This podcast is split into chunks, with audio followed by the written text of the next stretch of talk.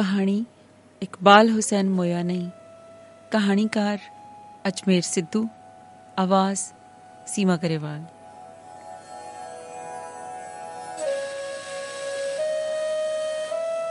ਬਹਿ ਜੇ ਤੇਰਾ ਬੇੜਾ ਤੈਨੂੰ ਨਰਕਾਂ ਵਿੱਚ ਵੀ ਢੋਈ ਨਾ ਮਿਲੇ। ਕਾਰ ਵਿੱਚ ਉਤਰੀ ਆ। ਬਚਿੱਤਰ ਸਿੰਘ ਮੱਥੇ ਲੱਗਾ। ਤਾਂ ਪਿਆ ਪਿਆ। ਬਲਵੀਰ ਵੀ ਮੇਰੇ ਨਾਲ ਸੀ। ਮੈਨੂੰ ਉਤਾਰ ਕੇ ਚਲਾ ਗਿਆ।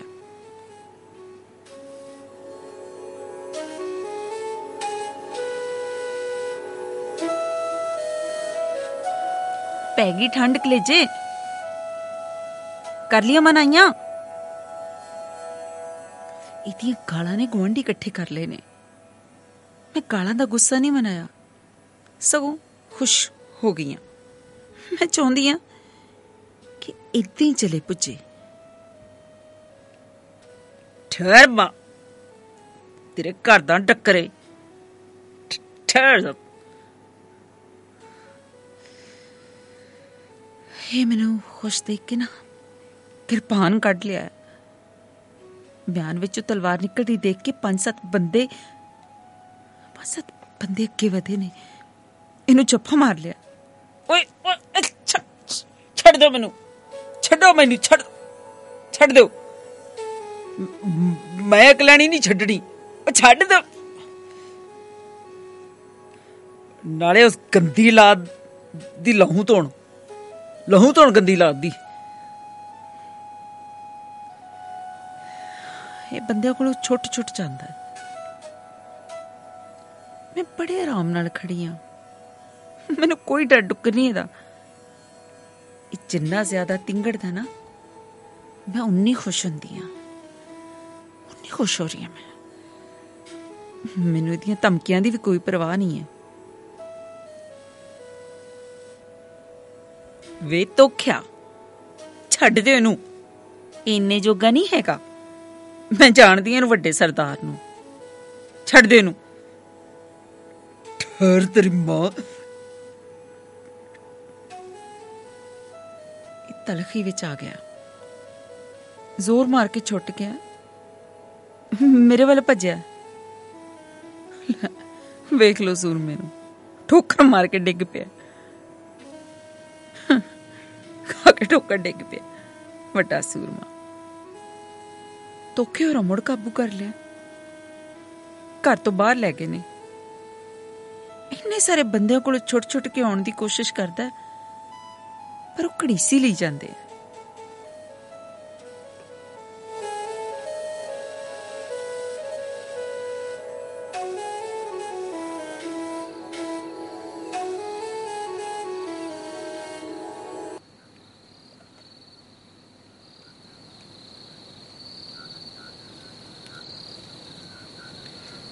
ਰਾਤ ਪੈ ਗਈ ਹੁਣ।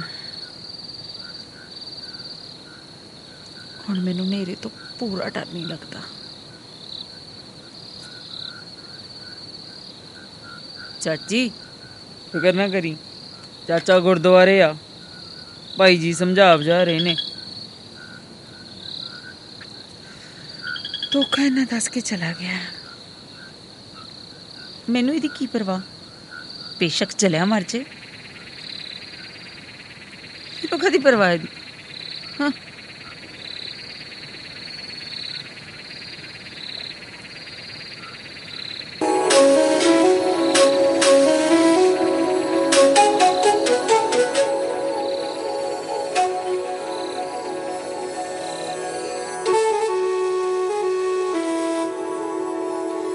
ਅੱਜ 15 ਦਿਨ ਹੋ ਗਏ ਨੇ ਇਹਨੂੰ ਕੁੜ-ਕੁੜ ਕਰਦੇ ਨੂੰ 10 ਦਿਨ ਤਾਂ ਗੁਰਦੁਆਰੇ ਸਾਰਾ ਦਿਨ ਟੌਂਕਦਾ ਰਿਹਾ। ਇਹਨਾਂ ਉਸ ਦਿਨ ਦਾ ਹੀ ਚੜਿਆ ਪਿਆ। ਦਿਨਾਂ ਵਿੱਚ ਸੁੱਕ ਕੇ ਤੀਲੇ ਵਰਗਾ ਹੋ ਗਿਆ। ਉਦਾਂ ਹੁਣ ਬਹੁਤਾ ਗੁਰਦੁਆਰੇ ਪਾਠ ਕਰਦਾ ਰਹਿੰਦਾ।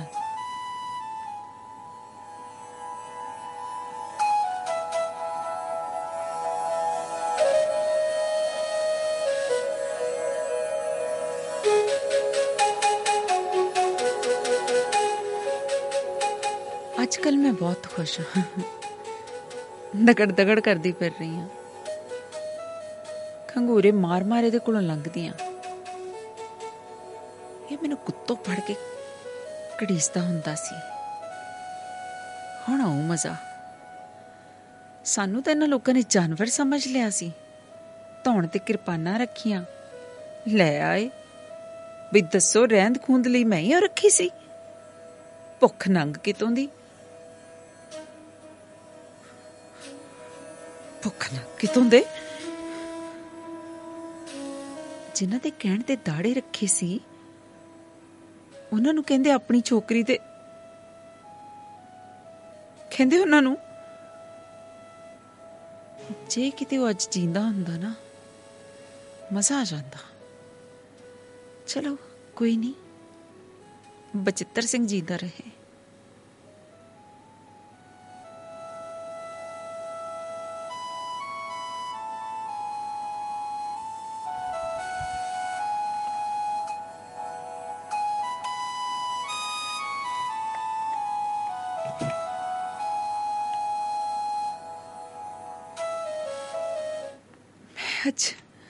ਬਲਬੀਰ ਨੂੰ ਧਿਆਨ ਨਾਲ ਦੇਖਿਆ। ਦਾਦੀ ਦਾ ਭੁਲੇਖਾ ਪੈ ਗਿਆ। 6 ਫੁੱਟ ਲੰਬਾ ਗੱਭਰੂ। ਗਾਲ ਕੰਨ ਕਲਾਈਆਂ। ਸੋਨੇ ਨਾਲ ਭਰੀਆਂ ਪਈਆਂ। ਮੇਰੇ ਕੋਲ ਤਾਂ ਮੁੰਡੇ ਦਾ ਰੂਪ ਨਹੀਂ ਸੀ ਦੇਖਿਆ ਜਾਂਦਾ। ਇਹ ਜਿਹੜਾ ਬੁੱਢਾ ਬਚਿੱਤਰ ਸਿੰਘ ਹੁੰਗੇ ਮਾਰਦਾ ਪਿਆ। ਇਹ ਮੇਰਾ ਪਤੀ ਹੈ। ਠੋਸਿਆ ਹੋਇਆ। ਜਥੇਦਾਰ ਮੂਲਾ ਸਿੰਘ ਦੀ ਕਿਰਪਾਨ ਦੇ ਜ਼ੋਰ ਨਾਲ। ਉਦੋਂ ਤਾਂ ਮੈਂ ਮਜਬੂਰ ਸੀ। ਕੁਝ ਕਰ ਨਾ ਸਕੀ। ਪਰ ਸਾਰੀ ਉਮਰ ਇਹਨੂੰ ਬੰਦਾ, ਸਾਰੀ ਉਮਰ ਇਹਨੂੰ ਬੰਦਾ ਕਰਕੇ ਨਹੀਂ ਜਾਣਿਆ। ਇਹ ਆਪਣੇ ਆਪ ਵੱਡਾ ਸਰਦਾਰ ਬਣਿਆ ਫਿਰਦਾ। ਮੈਂ ਨਹੀਂ ਬੁਲਾਉਂਦੀ। ਉਦੋਂ ਵੀ ਬੁਲਾਉਂਦੀ ਨਹੀਂ ਸੀ। ਇਹਦੀ ਮਾਂ ਸੜ ਬਲ ਕੇ ਕੋਲੇ ਹੋ ਜਾਂਦੀ। ਆਹ ਤਵਾ ਬੋਲਦੀ ਰਹਿੰਦੀ। ਮੈਂ ਮੈਂ ਖਾਂਦੇ ਪਿੰਦੇ ਕਰ ਦਿੱਤੀ ਸੀ। ਅਸਾਂ ਸਰਾਹਲ ਕਾਜ਼ੀਆਂ ਦੇ ਕਹਿੰਦੇ ਕਹਾਂਦੇ ਜ਼ਿੰਮੇਦਾਰ ਸਾਂ। ਤੇ ਇਹ ਸਾਰੇ ਭੁੱਖੜ। ਇਹਨਾਂ ਨੂੰ ਤਾਂ ਕੋਈ ਧੀ ਨਹੀਂ ਸੀ ਦਿੰਦਾ। ਦੇਣੀ ਵੀ ਕਿਨੇ ਸੀ? ਨਰਕ ਵਿੱਚ ਸੁੱਟਣੀ ਸੀ ਨਾ। ਕਨਾਲਾਂ ਵਿੱਚ ਤਾਂ ਜ਼ਮੀਨ ਸੀ। ਬਣੀ ਫਿਰਦੇ ਸੀ ਨਾਡੂ ਖਾਂ।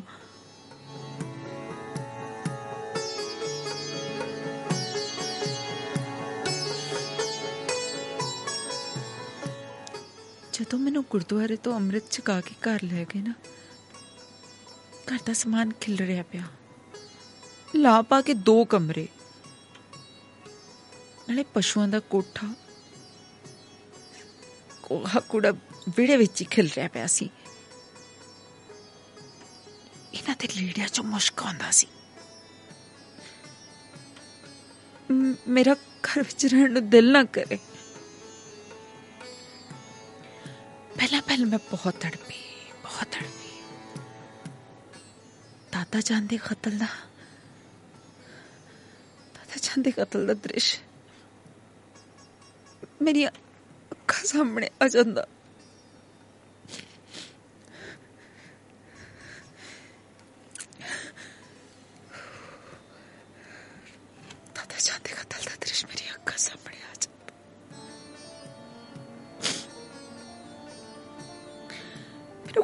ਛੜ ਪੈਂਦਾ।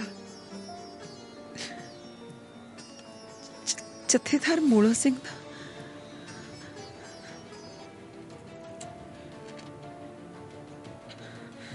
ਜਥੇਦਾਰ ਮੂਲਾ ਸਿੰਘ ਤੇ ਪੰਡਿਤ ਕਿਸ਼ੋਰ ਦੱਤ ਮੇਰੇ ਸਾਹਮਣੇ ਆ ਜਾਂਦੇ। ਮੌਲਵੀ ਦੇ ਕਹੇ ਸ਼ਬਦ ਮੈਨੂੰ ਹਲੂਣਾ ਦਿੰਦੇ। ਕੁਰਾਨ ਸ਼ਰੀਫ 'ਚ ਲਿਖਿਆ ਹੋਇਆ ਹੈ ਕਿ ਕਾਫਰ ਨੂੰ ਖਤਮ ਕਰਨਾ ਧਰਮ ਦਾ ਕੰਮ ਹੈ।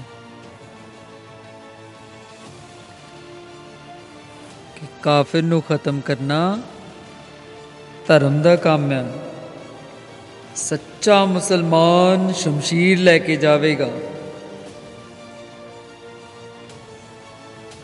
ਕੁਫਰ ਖਤਮ ਕਰਕੇ ਇਸਲਾਮ ਫੈਲਾਊਗਾ। ਕੁਫਰ ਖਤਮ ਕਰਕੇ ਇਸਲਾਮ ਫੈਲਾਊਗਾ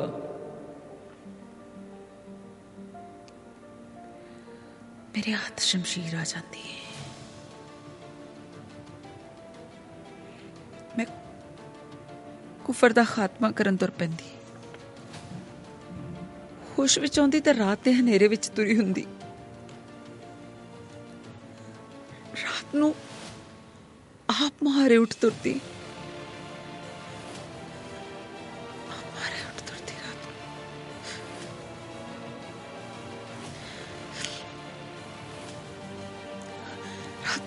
ਉੱਠ ਕੇ ਤੁਰ ਪੈਂਦੀ। ਮੈਨੂੰ ਇਹ ਮੋੜ ਕੇ ਲੈ ਜਾਂਦੇ।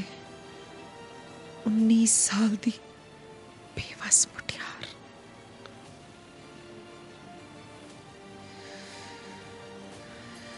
ਮੈਂ ਬਚਿੱਤਰ ਸਿੰਘ ਦੇ ਘਰ ਵਿੱਚ ਰਹਿਣ ਦੀ ਪੱਕੀ ਠਾਣ ਲਈ ਸੀ।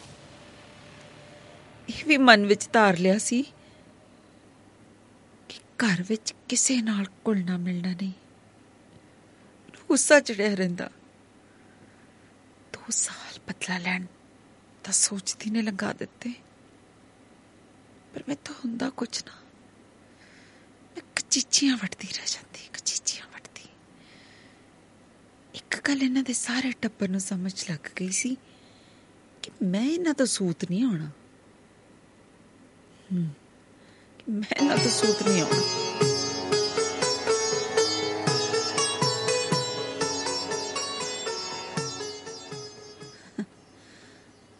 ਲੱਗੀ ਸੀ ਇਹਨਾਂ ਨੂੰ ਸਮਝ ਕੇ ਮੈਂ ਇਹਨਾਂ ਤੋਂ ਸੂਤ ਨਹੀਂ ਆਉਣਾ। ਨਾ ਹੀ ਮੈਂ ਉਹਦਾ ਪਾਣਾ ਮੰਨ ਕੇ ਦਿਨ ਕੱਟਣੇ ਆ। ਘਰ ਵਿੱਚ ਮੈਂ ਇੱਕ ਧਿਰ ਬਣ ਗਈ ਸਾਂ। ਇਹ ਲੋਕ ਅੰਦਰੋਂ ਮੈਥੋਂ ਡਰਦੇ। ਬਾਹਰੋਂ ਰੰਗੜ ਬਣੀ ਪੈਦੇ ਬੁੱਢੀ ਦੂਜੇ ਪੁੱਤਾਂ ਵੱਲ ਦੀ ਅਲਵੀ ਨਾ ਜਾਂਦੀ। ਇਤਰੀ ਮਰੀ ਰਹਿੰਦੀ। ਮੇਰੇ ਨਾਲ ਟਖੜਕਾ ਕਰੀ ਰੱਖਦੀ। ਤੇ ਮੈਂ ਕਿਹੜਾ ਘੱਟ ਸੀ?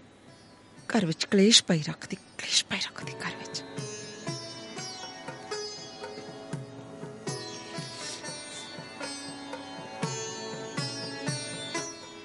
ਇੱਕ ਦਿਨ ਹੈ ਨਾ ਪੰਜ ਪੈਰਾਂ ਨੂੰ ਲੰਗਰ ਚੁਕਾਉਣਾ ਸੀ। ਉਸ ਦਿਨ ਸਵੇਰੇ ਸਵੇਰੇ ਮੇਰੇ ਨਾਲ ਫਸ ਪਈ। ਉਹਦੀ ਪਈ ਸ਼ਰਦਾ ਹੂ, ਮੇਰੀ ਥੋੜਾ ਤਾਂ ਕੀ ਹੋਇਆ ਜੇ ਮੇਰੇ ਕਾਤਰਾ ਪਾ ਦਿੱਤਾ? ਮੈਨੂੰ ਕਹਿੰਦੀ ਤੂੰ ਨਾ ਅੱਗੇ ਲੰਗਰ ਤਿਆਰ ਕਰ। ਕਿੱਦਾਂ ਮੁੱਕਰ ਗਈ ਸੀ ਬਸ ਉਸੇ ਵੇਲੇ ਲੜਾਈ ਸ਼ੁਰੂ ਹੋ ਗਈ ਉਸੇ ਵੇਲੇ ਉਹਦਾ ਪੁੱਤ ਵੀ ਉਹਦੀ ਹਮਾਇਤ ਤੇ ਨਿਕਲ ਆਇਆ ਸੀ ਮੈਨੂੰ ਚੌਂਕੇ ਵਿੱਚ ਢਾ ਲਿਆ ਸੀ ਜਦੋਂ ਮੈਨੂੰ ਵਾਲਾ ਤੋਂ ਫੜ ਕੇ ਘੜੀਸਣ ਲੱਗਾ ਤਾਂ ਮੈਂ ਦੰਦੀਆਂ ਨਾਲ ਉਹਦਾ ਹੱਥ ਖਾ ਲਿਆ ਸੀ ਦੰਦੀਆਂ ਨਾਲ ਹੈ ਅੱਛਾ ਅਰੀ ਕੀ ਕਰਤੀ ਹੈ खसमी ने वक्त पाया पिया है।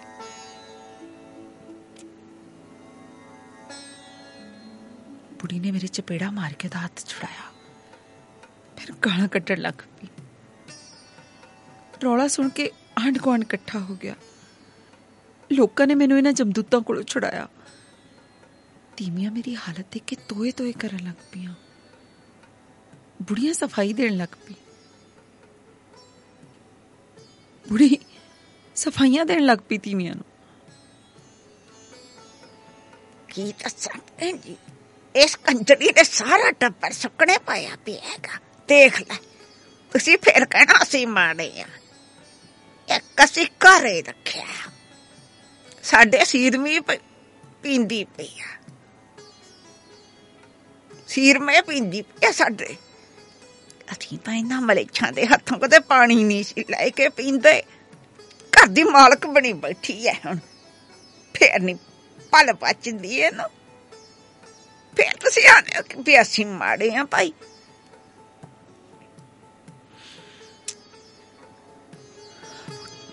ਬੁੱਢੀ ਨੇ ਮੇਰੇ ਅੰਦਰ ਚਾਤੀ ਲਾ ਦਿੱਤੀ ਸੀ। ਮੇਰੀਆਂ ਅੱਖਾਂ ਵਿੱਚ ਲਹੂ ਉਤਰ ਆਇਆ ਸੀ। ਜੂਆਂ ਦੀ ਖਾਰ ਜੀ ਵੱਡੀ ਬਾਮਣੀ ਬਣ ਗਈ ਸੀ। ਇਤਾਂ ਤੇ ਪਤਾ ਨਹੀਂ ਸਾਡੇ ਕਿੰਨੇ ਮਰੂਸੀ ਹੁੰਦੇ ਸੀ। ਗੱਲ ਜ਼ਿਆਦਾ ਵੱਧ ਜਾਣੀ ਸੀ, ਜੇ ਭਾਈ ਜੀ ਨਾ ਹੁੰਦੇ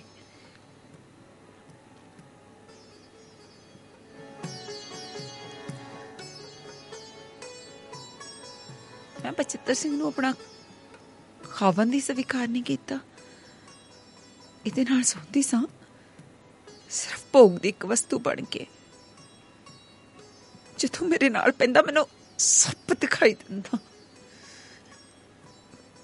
ਮੇਰੇ ਨਾਲ ਬਲੇਟੇ ਮਾਰਦਾ ਰਹਿੰਦਾ, ਪਰ ਮੈਂ ਆਪਣੇ ਅੰਦਰ ਇਹਦਾ ਸਪੋੜੀਆ ਪਲਣ ਨਹੀਂ ਦਿੱਤਾ। ਜਦੋਂ ਕਦੇ ਵੀ ਗਰਭ ਠਹਿਰਿਆ, ਮੈਂ ਕਾੜਾ ਪੀ ਲੈਂਦੀ ਸੀ। ਮੈਂ 6-7 ਸਾਲ ਬੱਚਾ ਨਹੀਂ ਹੋਣ ਦਿੱਤਾ। ਦਾਦੇ ਦੀਆਂ ਵੱਡੀਆਂ ਲੱਤਾਂ ਦਾ ਬਦਲਾ ਲੈਂਦੀ ਰਹੀ।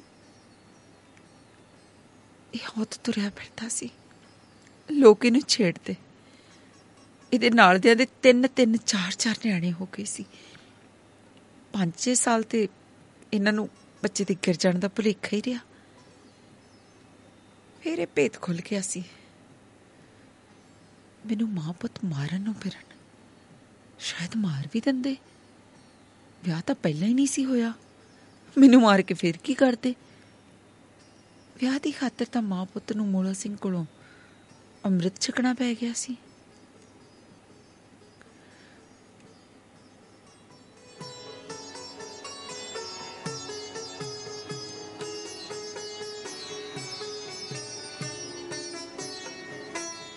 ਮੈਂ 7ਵੇਂ ਸਾਲ ਸ਼ਸ਼ੋ ਪੰਜ ਵਿੱਚ ਪੈ ਗਈ। ਇੱਕ ਪਾਸੇ ਦਾਦੇ ਦੀਆਂ ਵੱਡੀਆਂ ਲੱਤਾਂ ਸਨ। ਦੂਜੇ ਪਾਸੇ ਮੇਰੀ ਮਮਤਾ। ਦੂਜੀਆਂ ਸਨਾਨੀਆਂ ਦੇ ਨਿਆਣਿਆਂ ਵੱਲ। ਤਾਂ ਵੇਖਿਆ ਨਹੀਂ ਸੀ ਜਾਂਦਾ। ਕਈਆਂ ਦੇ ਤਾਂ ਸਕੂਲ ਜਾਣ ਲੱਗ ਪਏ ਸੀਗੇ। ਕਈਆਂ ਦੇ ਤਾਂ ਸਕੂਲ ਜਾਣ ਲੱਗ ਪਏ ਸੀ।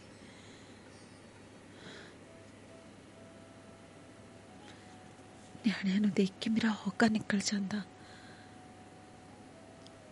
ਦਿਨੋਂ ਦਿਨ ਮੇਰੇ ਅੰਦਰਲੀ ਮਾਂ ਜਾਗ ਕੇ ਜਾ ਰਹੀ ਸੀ। ਦਿਨੋਂ ਦਿਨ ਮੇਰੇ ਅੰਦਰਲੀ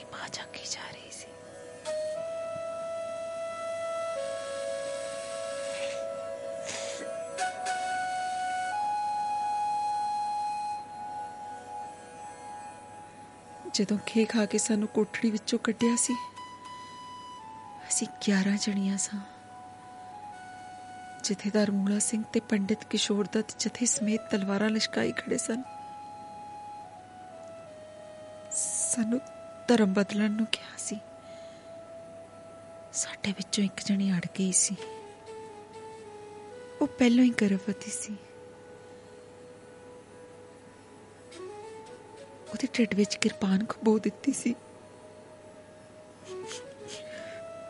ਉਸੇ ਵੇਲੇ ਅੰਦਰ ਬਾਹਰ ਆ ਗਈਆਂ ਸਨ। ਅੱਖਾਂ ਅੱਖਾਂ ਅੱਠੀਆਂ ਰਹਿ ਗਈਆਂ ਸਨ।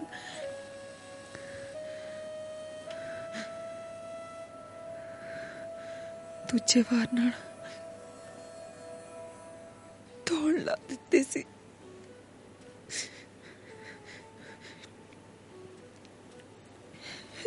ਬਜ਼ੁਰਗ ਨੇ ਜਥੇਦਾਰ ਅੱਗੇ ਹੱਥ ਜੋੜੇ ਸਨ। ਮੂਲਿਆ ਉਸ ਵਾਹਿਗੁਰੂ ਤੋਂ ਡਰ ਉਸ ਵਾਹਿਗੁਰੂ ਤੋਂ ਡਰ ਮੂਲਿਆ। ਤਾਇਆ ਘਬਰਾ ਨਾ। ਉਹਦੇ ਹੁਕਮ ਤੋਂ ਬਿਨਾਂ ਦਾ ਪੱਤਾ ਨਹੀਂ ਹਿਲਦਾ। ਪੰਡਿਤ ਕਿਸ਼ੋਰ ਦੱਤ ਨੇ ਬਜ਼ੁਰਗ ਨੂੰ ਧੱਕਾ ਦਿੱਤਾ ਸੀ। ਜਦੋਂ ਧੋਣਾ ਵਡਾਉਣ ਦੀ ਸਾਡੀ ਵਾਰੀ ਆਈ, ਅਸੀਂ ਡਰ ਗਈਆਂ ਸੀ। ਡਰ ਗਈ- ਗਈਆਂ ਸਾਂ ਅਸੀਂ। ਸਾਨੂੰ ਅਮਲੀਆਂ ਛੜਿਆ ਮਲੰਗਾ ਨਾਲ ਤੋੜ ਦਿੱਤਾ ਗਿਆ। ਜਦੋਂ ਵੀ ਮੇਰੀ ਮਾਂ ਬਣਨ ਦੀ ਇੱਛਾ ਜਾਗਦੀ, ਉਹ ਮੇਰੇ ਖਿਆਲ ਵਿੱਚ ਆ ਜਾਂਦੀ। ਉਹਦਾ ਵਧਿਆ ਹੋਇਆ ਪੇਟ ਤੇ ਆਂਦਰਾਂ ਦਾ ਚੇਤਾ ਆ ਜਾਂਦਾ। ਤਪਦਿਆ ਪੇਟ ਤੇ ਆਂਦਰਾਂ ਦਾ ਚੇਤਾ ਆ ਜਾਂਦਾ। ਤਾਂ ਮੈਂ ਅੱਖ ਬੋਲਾ ਹੋ ਜਾਂਦੀ। ਇਸ ਔਤ ਨਾਲੋਂ ਇਹਦੀ ਮਾਂ ਜ਼ਿਆਦਾ ਪਿੱਟ ਸਿਆਪਾ ਕਰਦੀ।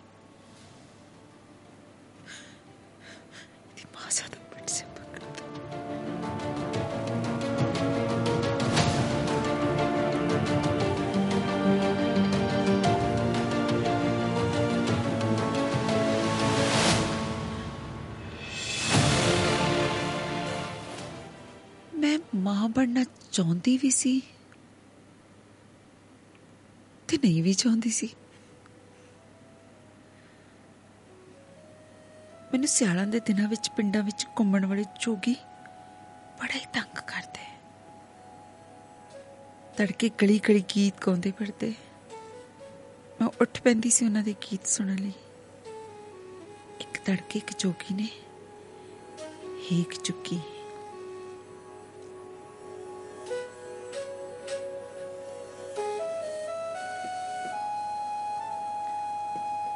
ਸੁੱਕੀ ਕੁੱਖ ਨਾ ਕਿਸੇ ਨੂੰ ਦੇਈ ਰੱਬਾ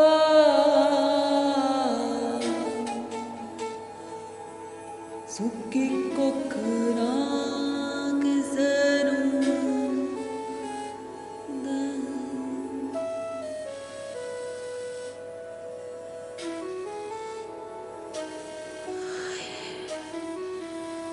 ਉਸ ਗੀਤ ਵਿੱਚ ਡੁੱਬ ਗਈ ਸੀ। ਕਈ ਦਿਨ ਰਾਤ ਮੈਂ ਪਾਗਲਾਂ ਵਾਂਗ ਫਿਰਦੀ ਰਹੀ। ਸੁੱਕੀ ਕੁੱਕ ਦੇ ਬੋਲ ਮੇਰੇ ਕੰਨਾਂ ਵਿੱਚ ਗੂੰਜਦੇ ਰਹੇ। ਸ਼ਾਇਦ ਮੈਂ ਪਾਗਲ ਹੋ ਜਾਂਦੀ। ਮੈਨੂੰ ਧੌਣ ਵੱਡੀ ਉਹ ਕੁੜੀ ਨੇ ਬਚਾ ਲਿਆ ਸੀ। ਉਹਦੀਆਂ ਅੱਖਾਂ ਮਿੱਟੀਆਂ ਗਈਆਂ ਸਨ। ਉਹ ਮੁਸਕਰਾ ਪਈ ਸੀ। ਉਹਨੇ ਪੇਟ ਵੱਲ ਇਸ਼ਾਰਾ ਕੀਤਾ ਸੀ ਤਦ ਜਾ ਕੇ ਮੈਂ ਸ਼ਾਂਤ ਹੋਈ ਸੀ।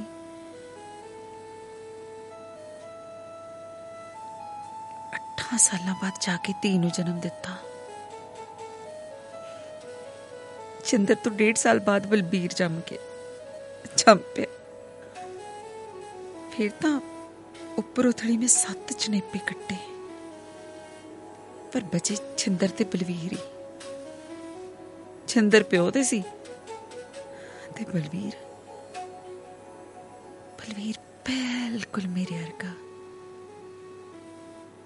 ਮੈਂ ਉਹਦੇ ਨੈਣ ਨਕਸ਼ ਧਿਆਨ ਨਾਲ ਦੇਖਦੀ ਤਾਂ ਖਿੜ ਉੱਠਦੀ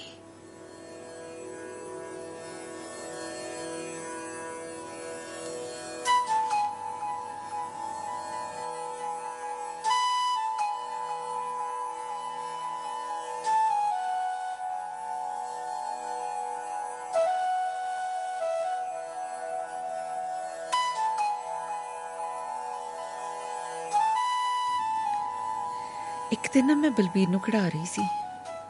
ਬਹੁਤ ਹੱਸਿਆ ਮੁੰਡਾ। ਬਿਲਕੁਲ ਦਾਦਾ ਜਾਨ ਵਾਂਗ ਖੁੱਲ ਕੇ। ਮੇਰੀ ਅੱਖਾਂ ਸਾਹਮਣੇ ਸਰਾਹਲ ਕਾਜ਼ੀਆ ਘੁੰਮ ਗਿਆ। ਸਰਾਹਲ ਕਾਜ਼ੀਆ ਦਾਦਾ ਜਾਨ ਨੇ ਮੈਨੂੰ ਉਂਗਲੀ ਲਾ ਕੇ ਆਪਣੇ ਘਰਾਂ ਵਿੱਚ ਘੁਮਾਇਆ ਹੋਇਆ ਸੀ। ਤੇ ਮੇਰੇ ਅੱਬਾ ਅਲਤਾਫ ਹੁਸੈਨ ਤਾਂ ਤੱਕੜ ਜ਼ਿਮੀਦਾਰ ਸਨ। ਪਰ ਪਰ ਦਾਦਾ ਇਕਬਾਲ ਹੁਸੈਨ ਨੂੰ ਸਾਰੀ ਕੁਰਾਨ ਸ਼ਰੀਫ ਮੂੰਹ ਜ਼ਬਾਨੀ ਯਾਦ ਸੀ। ਉਹਨਾਂ ਨੂੰ ਇਸਲਾਮ ਬਾਰੇ ਗਹਿਰਾ ਇਲਮ ਸੀ। ਪਿੰਡ ਵਿੱਚ ਬਾਲਾ ਪੀਰ ਦਾ ਰੋਜ਼ਾ ਸੀ। ਉਹ ਹਰ ਰੋਜ਼ ਖਿਦਮਤ ਕਰਨ ਜਾਂਦੇ ਫਾਤਿਹਾ ਪੜ੍ਹਦੇ। ਬਾਲਾ ਪੀਰ ਬੜੀ ਕਰਨੇ ਵਾਲੇ ਸਨ। ਉਹਨਾਂ ਦੀ ਕਬਰ ਤੇ ਔਰਤ ਵੀ ਚਿਰਾਗ ਬੱਤੀ ਕਰ ਸਕਦੀ ਸੀ। ਮੈਂ ਮੈਂ ਉਹਨਾਂ ਨਾਲ ਵੀਰਵਾਰ ਚਿਰਾਗ ਕਰਨ ਜਾਂਦੀ ਸੀ। ਜ਼ਿਆਦਾਤਰ ਦਾਦਾ ਜਾਨ ਨਾਲ ਹੀ ਰਹੀ ਹਾਂ। ਉਹ ਮੇਰੇ ਨਾਲ ਬਹੁਤ ਤੇ ਕਰਦੇ ਸੀ। ਬਹੁਤ ਤੇ ਕਰਦੇ ਸੀ ਮੇਰੇ ਨਾਲ। ਦਾਦਾ ਜਾਨ। ਸਰਾਹਲ ਕਾਜ਼ੀਆ। ਦਾਦਾ ਜਾਨ।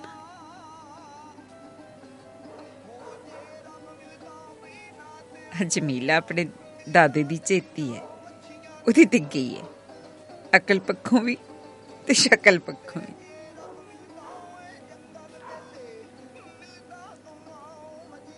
ਅੰਮਾ, ਭੈਣਾ ਭਾਈ, ਤਾਏ, ਚਾਚੇ, ਅਕਸਰ ਛੱਡਦੇ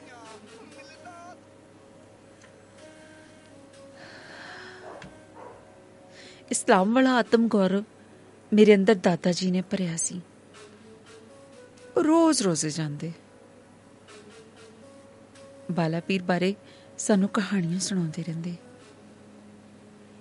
ਹੁਣ ਯਾਦ ਨਹੀਂ ਰਹੀਆਂ, ਪਰ ਇੰਨਾ ਕੁ ਪਤਾ ਹੈ ਕਿ ਇੱਕ ਵਾਰ ਪੀਰ ਜੀ ਕੰਧ ਤੇ ਬੈਠੇ ਸੀ। ਉਹਨਾਂ ਦਾ ਸ਼ਾਹੂਕਾਰ ਪਿਤਾ ਘੋੜੇ ਤੇ ਆ ਰਿਹਾ ਸੀ। ਬਾਲਾ ਜੀ ਨੇ ਕੰਧ ਨੂੰ ਥਾਪੀ ਦਿੱਤੀ ਤੇ ਕੰਧ ਤੋੜ ਲਈ ਸੀ। ਘੋੜੇ ਤੋਂ ਪਹਿਲਾਂ ਕੰਧ ਪਹੁੰਚ ਗਈ ਸੀ। ਤੇ ਪੀਰ ਜੀ ਦੇ ਪਿੰਡ ਵਿੱਚ ਬੜੀ ਮਾਨਤਾ ਸੀ। ਬੜੀ ਮਾਨਤਾ ਸੀ ਪੀਰ ਜੀ ਦੇ ਪਿੰਡ ਵਿੱਚ।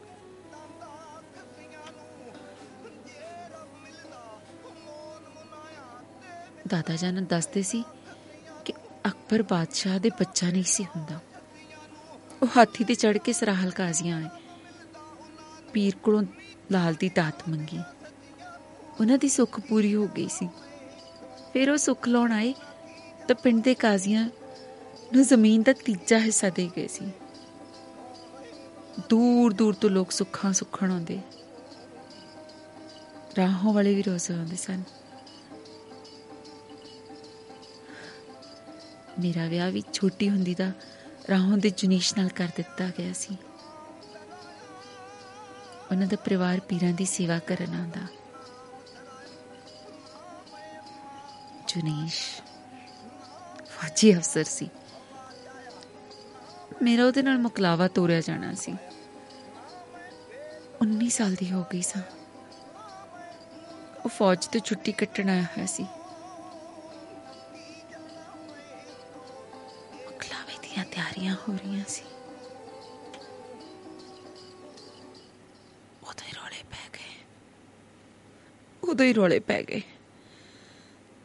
ਕਾਫਰਾਂ ਨੇ ਮੇਰਾ ਜੁਨੀਸ਼ ਧੋਖੇ ਨਾਲ ਕਤਲ ਕਰ ਦਿੱਤਾ ਸੀ ਮੇਰਾ ਜੁਨੀਸ਼ ਧੋਖੇ ਨਾਲ ਕਤਲ ਕਰ ਦਿੱਤਾ ਸੀ ਕਾਫਰਾਂ ਨੇ ਨਹੀਂ ਤਾਂ ਭੁੰਨ ਕੇ ਰੱਖ ਦਿੰਦਾ ਪੱਕੇ ਰਫਲ ਉਹਦੇ ਕੋਲ ਸੀ ਪਰ ਜ਼ਾਲਿਮਾਂ ਨੇ ਇਹ ਖਬਰ ਇਹ ਖਬਰ ਸਾਡੇ ਘਰਾਂ ਤੱਕ ਪਹੁੰਚੀ ਤੇ ਸਾਰੇ ਸਹਿਮ ਗਏ ਸਨ ਰਾਤੋਂ ਰਾਤ ਪਿੰਡ ਛੱਡਣ ਦੀ ਤਿਆਰੀ ਕਰਨ ਲੱਗੇ ਸਨ, ਪਰ ਦਾਦਾ ਚੰਦ ਬਾਲਾ ਪੀਰ ਨੂੰ ਇਕੱਲਿਆਂ ਨੂੰ ਛੱਡ ਕੇ ਜਾਣ ਲਈ ਤਿਆਰ ਨਹੀਂ ਸੀ। ਸਾਰੇ ਕਾਜ਼ੀ ਦਾਦੇ ਤੇ ਔਖੇ ਸਨ। ਉਹਨਾਂ ਨੂੰ ਮਸਾ ਮਨਾਇਆ ਸੀ। ਤੁਰਨ ਵੇਲੇ ਸਾਰੇ ਜਣੇ ਰੋਜ਼ੇ ਇਕੱਠੇ ਹੋਏ। ਮੇਰੇ ਪਰਵਰਦੀਗਾਰ ਤੂੰ ਕੰਧ ਤੋੜ ਲਈ ਸੀ। ਅਕਬਰ ਬਾਦਸ਼ਾਹ ਨੂੰ ਲਾਲ ਦੀ ਦਾਤ ਬਖਸ਼ੀ ਸੀ। ਹੁਣ ਆਪਣੇ ਜੀਆਂ ਦੀ ਰੱਖਿਆ ਕਰ, ਮੇਰੇ ਪਰਵਰਦੀਗਾਰ। ਮੇਰੇ ਪਰਵਰਦੀਗਾਰ, ਆਪਣੇ ਜੀਆਂ ਦੀ ਰੱਖਿਆ ਕਰ।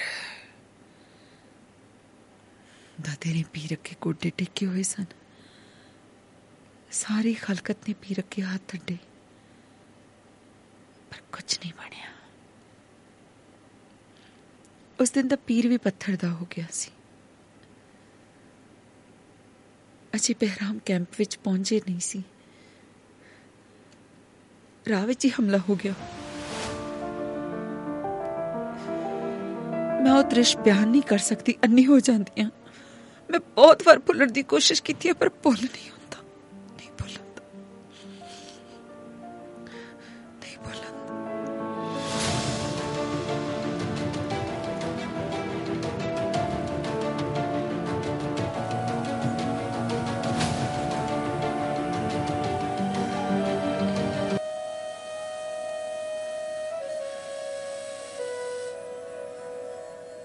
ਬਲਵੀਰ ਦੇ ਜਨਮ ਤੋਂ ਬਾਅਦ ਇਹਨਾਂ ਘਰ ਅਖੰਡ ਪਾਠ ਰਖਾਇਆ ਸੀ। ਭੈਣਾਂ ਪੂਪੀਆਂ ਨੂੰ ਕੱਪੜੇ ਲੱਤੇ, ਦਿੱਤੇ। ਸਾਰੇ ਰਿਸ਼ਤੇਦਾਰ ਆਏ ਹੋਏ ਸਨ। ਮੈਨੂੰ ਅੰਮੀ ਜਾਨ, ਭਾਈ, ਅੱਬਾ ਜਾਨ ਤੇ ਹਮਸ਼ੀਰਾ ਬਹੁਤ ਯਾਦ ਆਏ। ਮੈਂ ਅੰਦਰ ਵੜ ਕੇ ਰੋਈ। ਜੇ ਮੈਂ ਆਪਣੇ ਘਰ ਹੁੰਦੀ, ਘਰ ਮੇਲਾ ਲੱਗਾ ਹੋਣਾ ਸੀ। ਨਾਨਕੀਆਂ ਦਾਦਕੀਆਂ ਦੇ ਗੀਤ ਨਾਚ ਢੋਲ ਟਮੱਕੇ।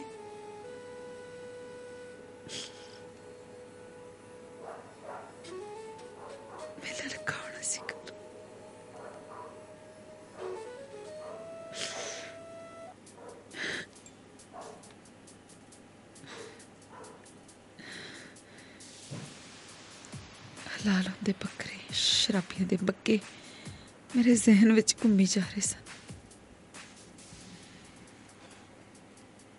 ਆਪਣੇ ਘਰ ਦੀ ਹੀ ਕਲਪਨਾ ਕਰੀ ਜਾ ਰਹੀ ਸੀ ਮੈਂ।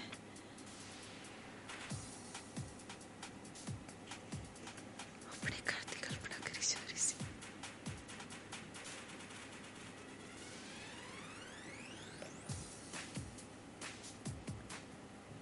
ਇੱਥੇ ਨਾ ਲਾਗਲਾ ਪਿੰਡ ਹੈ ਇੱਕ ਮੈਦਲੀ। ਉੱਥੇ ਬੜਾ ਰੋਜ਼ਾ ਹੈ ਮੈਂ ਅਗਲੇ ਦਿਨ ਚੋਰੀ ਉੱਥੇ ਗਈ ਸੀ ਖਬਰ ਤੇ ਬੱਚੇ ਦਾ ਮੱਥਾ ਟਿਕਾ ਕੇ ਲਈ ਸੀ ਮੈਂ ਉਦੋਂ ਉੱਥੇ ਗੱਦੀ ਨਸ਼ੀਨ ਸਾਈ ਨੁਸਰਤ ਖਾਨ ਸੀ ਫਕਰਾ ਨੇ ਬੱਚੇ ਨੂੰ ਆਸ਼ੀਰਵਾਦ ਦਿੱਤਾ ਸੀ ਉਹ ਮੈਨੂੰ ਆਪਣੇ ਲੱਗੇ ਸੀ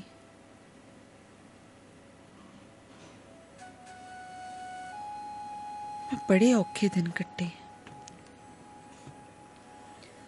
ਬਚਿੱਤਰ ਸਿੰਘ ਮੇਰੇ ਨਾਲ ਰਖਾਲਾ ਨਾਲੋਂ ਵੀ ਵੱਧ ਮਾੜਾ ਵਰਤਾਓ ਕਰਦਾ। ਬੱਚੇ ਵੱਡੇ ਹੋ ਰਹੇ ਸਨ। ਬਚਿੱਤਰ ਸਿੰਘ ਮੁੰਡੇ ਨੂੰ ਕੁੱਟਦਾ, ਮਾਰਦਾ ਰਹਿੰਦਾ। ਤੇ ਬੁੜੀ ਬੁੜੀ ਤਾਂ ਜਲਿਆ ਮਸਲਾ ਹੀ ਸੱਦੀ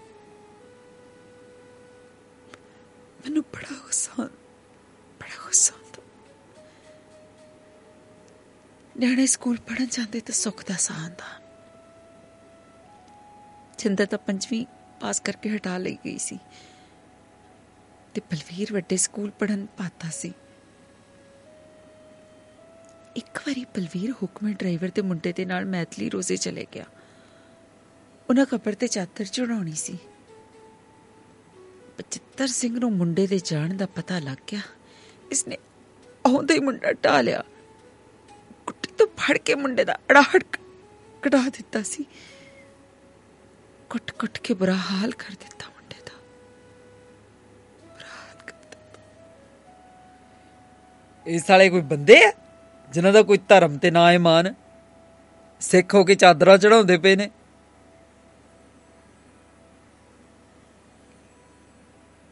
ਇਹ ਡਰਾਈਵਰ ਦੇ ਟੱਬਰ ਨੂੰ ਗਾਲਾਂ ਕੱਢਣ ਲੱਗ ਪਿਆ ਸੀ। ਇਹ ਗੱਲਾਂ ਸੁਣ ਕੇ ਮੇਰੇ ਅੰਦਰੋਂ ਲਾਟ ਨਿਕਲੀ ਸੀ, ਲਾਟ। ਮੈਂ ਉਸ ਦਿਨ ਨੂੰ ਕੋਸਣ ਲੱਗ ਪਈ ਜਿਸ ਦਿਨ ਇਹਦੇ ਲੜ ਲੱਗੀ ਸੀ। ਮੈਨੂੰ ਗੁਰਦੁਆਰੇ ਲਿਜਾ ਕੇ ਨਵਾਇਆ ਸੀ। ਇਹਨਾਂ ਦੇ ਸ਼ਬਦਾਂ ਵਿੱਚ ਪਵਿੱਤਰ ਕੀਤਾ ਸੀ। ਮੂਲਾ ਸਿੰਘ ਨੇ ਆਪ ਮੋਰੇ ਹੋ ਕੇ ਅੰਮ੍ਰਿਤ ਛਕਾਇਆ ਸੀ। ਆਪ ਮੋਰੇ ਹੋ ਕੇ ਮੈਂ ਅੱਲਾਹ ਤਾਲਾ ਦਾ ਪਾਣਾ ਮੰਨ ਕੇ ਗਾਤਰਾ ਪਾ ਲਿਆ ਸੀ। ਉਹਨਾਂ ਜਮੀਲਾ ਤੋਂ ਪ੍ਰੀਤਮ ਕੌਰ ਬਣਾਇਆ ਸੀ। ਚੌਕੇ ਚੁੱਲੇ ਛਾੜਨ ਲਈ ਇਹ ਸ਼ਰਤ ਇਹਨਾਂ ਦੀ ਜ਼ਰੂਰੀ ਸੀ। ਬਚਿੱਤਰ ਸਿੰਘ ਦੀ ਮਾਂ ਨੱਕ ਇਕੱਠਾ ਕਰੀ ਫਿਰ ਰਹੀ ਸੀ। ਕਹਿੰਦੀ ਸੀ, ਜੇ ਇਦਾਂ ਚੌਕੇ ਚਾੜ ਲਈ ਤਾਂ ਅਸੀਂ ਪਿੱਟੇ ਜਾਵਾਂਗੇ। ਪਹਿਲਾਂ ਪਹਿਲ ਬੁੜੀ ਨੇ ਮੱਲੋ ਮੱਲੀ ਮੈਨੂੰ ਗੁਰਦੁਆਰੇ ਲੈ ਜਾਣਾ। ਮੇਰੀ ਕੋਈ ਰੁਚੀ ਨਹੀਂ ਸੀ। ਨਾ ਮੈਂ ਕਦੇ ਪਾਠ ਕੀਤਾ। ਮੈਂ ਤਾਂ ਨਮਾਜ਼ ਪੜ੍ਹਦੀ ਆ ਇਹ ਸਮਝਦੇ ਸੀ ਕਿ ਪਾਠ ਕਰਦੀ ਹੈ। ਗੁਰਦੁਆਰੇ ਤਾਂ ਘੁੰਮ ਫਿਰ ਆਉਂਦੀ ਸੀ। ਗੁਰੂਆਂ ਨੂੰ ਸਜਦਾ ਕਰ ਆਉਂਦੀ ਸੀ। ਹਾਂ, ਗੁਰਦੁਆਰੇ ਜਾਣ ਨਾਲ ਪ੍ਰੋਤਾਂ ਦੀ ਜਨਕੋ ਦੁਲਾਰੀ ਨਾਲ ਸੇਲਪੁੜਾ ਪੈ ਗਿਆ ਸੀ।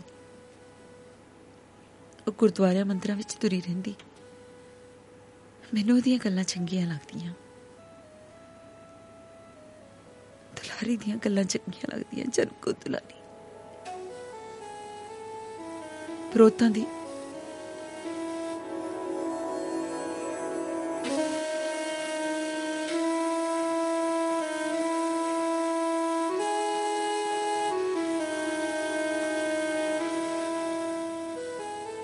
ਬਲਵੀਰ 10ਵੀਂ ਤੋਂ ਬਾਅਦ ਅਗਾਹ ਨਾ ਪੜਿਆ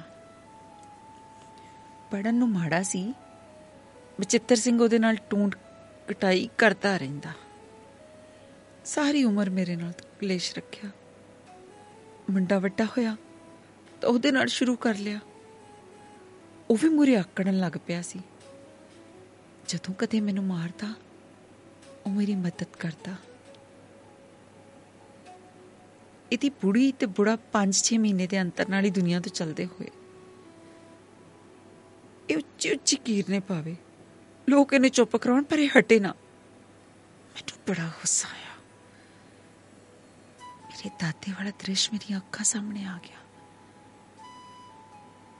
ਕਾਫਰਾ ਨੇ ਕਾਫਲੇ ਨੂੰ ਘੇਰ ਲਿਆ ਸੀ।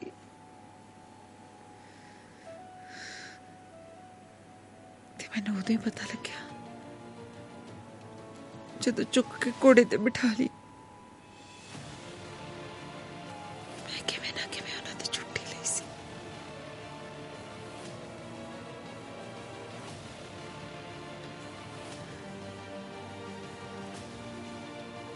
ਕਿਵੇਂ ਨਾ ਕਿਵੇਂ ਮੈਂ ਉਹਨਾਂ ਤੋਂ ਛੁੱਟ ਗਈ ਸੀ। ਭੱਜ ਕੇ ਦਾਦੇ ਦੀਆਂ ਲੱਤਾਂ ਨੂੰ ਚੁੰਬੜ ਗਈ ਸੀ। ਉਹ ਚਾਰ ਪੰਜ ਜਣੇ ਮੇਰੀਆਂ ਲੱਤਾਂ ਤੋਂ ਕੜਿੰਗੀ ਛੁਡਾ ਕੇ ਲੈ ਜਾਂਦੇ। ਮੈਂ ਮੋੜ ਉਹਨਾਂ ਤੋਂ ਛੁੱਟ ਜਾਂਦੀ ਤੇ ਦਾਦੇ ਦੀਆਂ ਲੱਤਾਂ ਨਾਲ ਚਿੰਬੜ ਜਾਂਦੀ। ਪੰਜ ਸੱਤ ਵਾਰ ਇਦਾਂ ਹੀ ਹੋਇਆ। ਇੱਕ ਕਾਫਰ ਨੇ ਦਾਦੇ ਦੀਆਂ ਲੱਤਾਂ ਹੀ ਵੱਟ ਦਿੱਤੀਆਂ।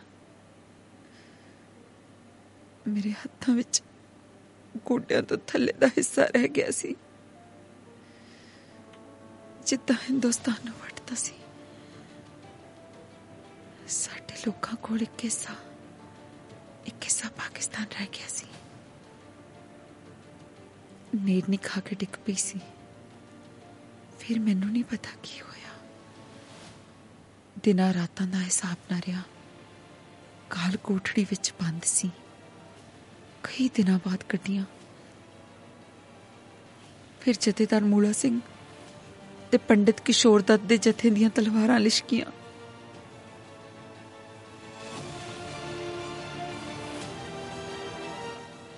ਪੰਜਾਹ ਵਾਰ ਕੋਸ਼ਿਸ਼ ਕੀਤੀ ਹੈ ਕਿ ਉਹਨਾਂ ਕਮੀਨਿਆਂ ਨੂੰ ਭੁੱਲ ਜਾਵਾਂ। ਪਰ ਦਾਦੇ ਦੀਆਂ ਲੱਤਾਂ ਭੁੱਲਣ ਨਹੀਂ ਦਿੰਦੀਆਂ। ਇਹਦਾ ਪਿਓ ਮਰਿਆ। ਮਾਰ ਕਿਤੇ ਹੜਾਹਟ ਪਾਵੇ। ਬੁਰਾ ਹਾਲ ਕੀਤਾ ਹੋਇਆ। ਸਾਰਾ ਅਸਮਾਨ ਸਿਰ ਤੇ ਚੁੱਕਿਆ ਪਿਆ। ਉਹ ਤੇ ਆਪਣੀ ਮੌਤ ਮਰਿਆ। ਪਰ ਮੇਰਾ ਦਾਦਾ ਮੇਰਾ ਦਾਦਾ, ਮੇਰੇ ਹੱਥਾਂ ਵਿੱਚ ਦਾਦੇ ਦੇ ਗਿੱਟੇ ਮਸ ਮਹਿਸੂਸ ਹੋਏ। ਮੈਂ ਵੀ ਕਿੰਨੇ ਪਾਉਣ ਲੱਗ ਪਈ ਸੀ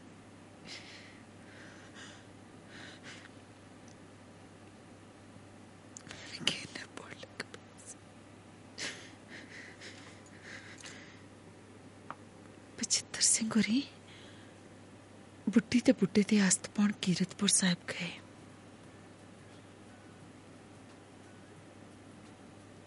ਦੋਨੋਂ ਵਾਰ ਮੈਨੂੰ ਬੜਾ ਜ਼ੋਰ ਪਾਇਆ। ਮੈਂ ਨਹੀਂ ਗਈ। ਮੈਂ ਨਹੀਂ ਗਈ।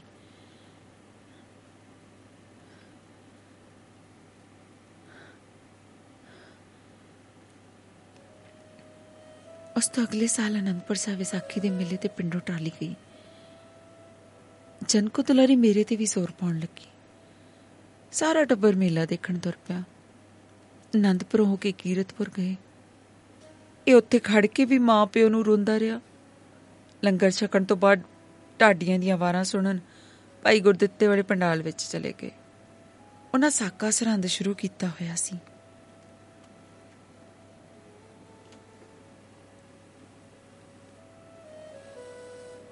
ਖਾਲਸਾ ਜੀ।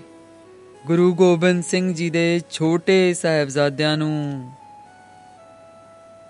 ਸੂਬਾ ਸਰਹੰਦ ਨੇ ਮੁਸਲਮਾਨ ਬਣਨ ਲਈ ਬਥੇਰੇ ਲਾਲਚ ਦਿੱਤੇ। ਪਰ ਉਹ ਨਾ ਮੰਨੇ। ਸੂਬੇ ਨੇ ਕਿਹਾ ਕਿ ਧਰਮ ਬਦਲ ਲਓ ਨਹੀਂ ਤਾਂ ਤੁਖਮ ਉਡਾ ਦੇਾਂਗੇ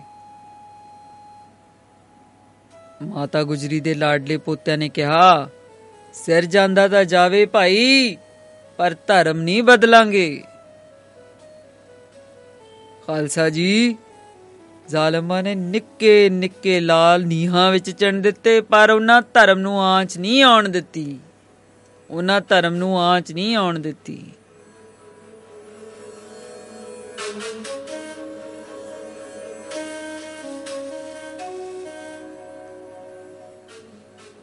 ਢਾਡੀਆਂ ਦਾ ਪ੍ਰਚਾਰਕ ਬਾਹਾਂ ਕੱਟ-ਕੱਟ ਕੇ ਸਾਕਾ ਸਰਹੰਦ ਸੁਣਾ ਰਿਹਾ ਸੀ। ਸੁਣ ਕੇ ਪਹਿਲਾਂ ਮੈਨੂੰ ਬੜਾ ਜੋਸ਼ ਆਇਆ। ਫਿਰ ਫਿਰ ਮੇਰਾ ਸਾਹ ਫੁੱਲਣ ਲੱਗ ਪਿਆ। ਮੈਂ ਰੋ ਪਈ। ਮੈਥੋਂ ਉੱਤੇ ਹੋਰ ਬੈਠੇ ਨਾ ਗਿਆ ਭੱਜ ਹੀ ਲਈ। ਪਾਪਾ ਪੁੱਟਣ ਸ਼ਾਹ ਦੇ ਜਾ ਕੇ ਸਾਹ ਲਿਆ ਸੀ। ਬਲਵੀਰ ਹੋਰੀ ਮਗਰ ਹੀ ਆ ਗਏ ਸੀ। ਰਾਤੋਂ ਰਾਤ ਉੱਥੋਂ ਤੁਰ ਪਏ ਸੀ। ਚਿੱਤਰ ਸਿੰਘ ਨੇ ਮੈਨੂੰ ਬੜੀਆਂ ਗਾਲਾਂ ਕੱਢੀਆਂ।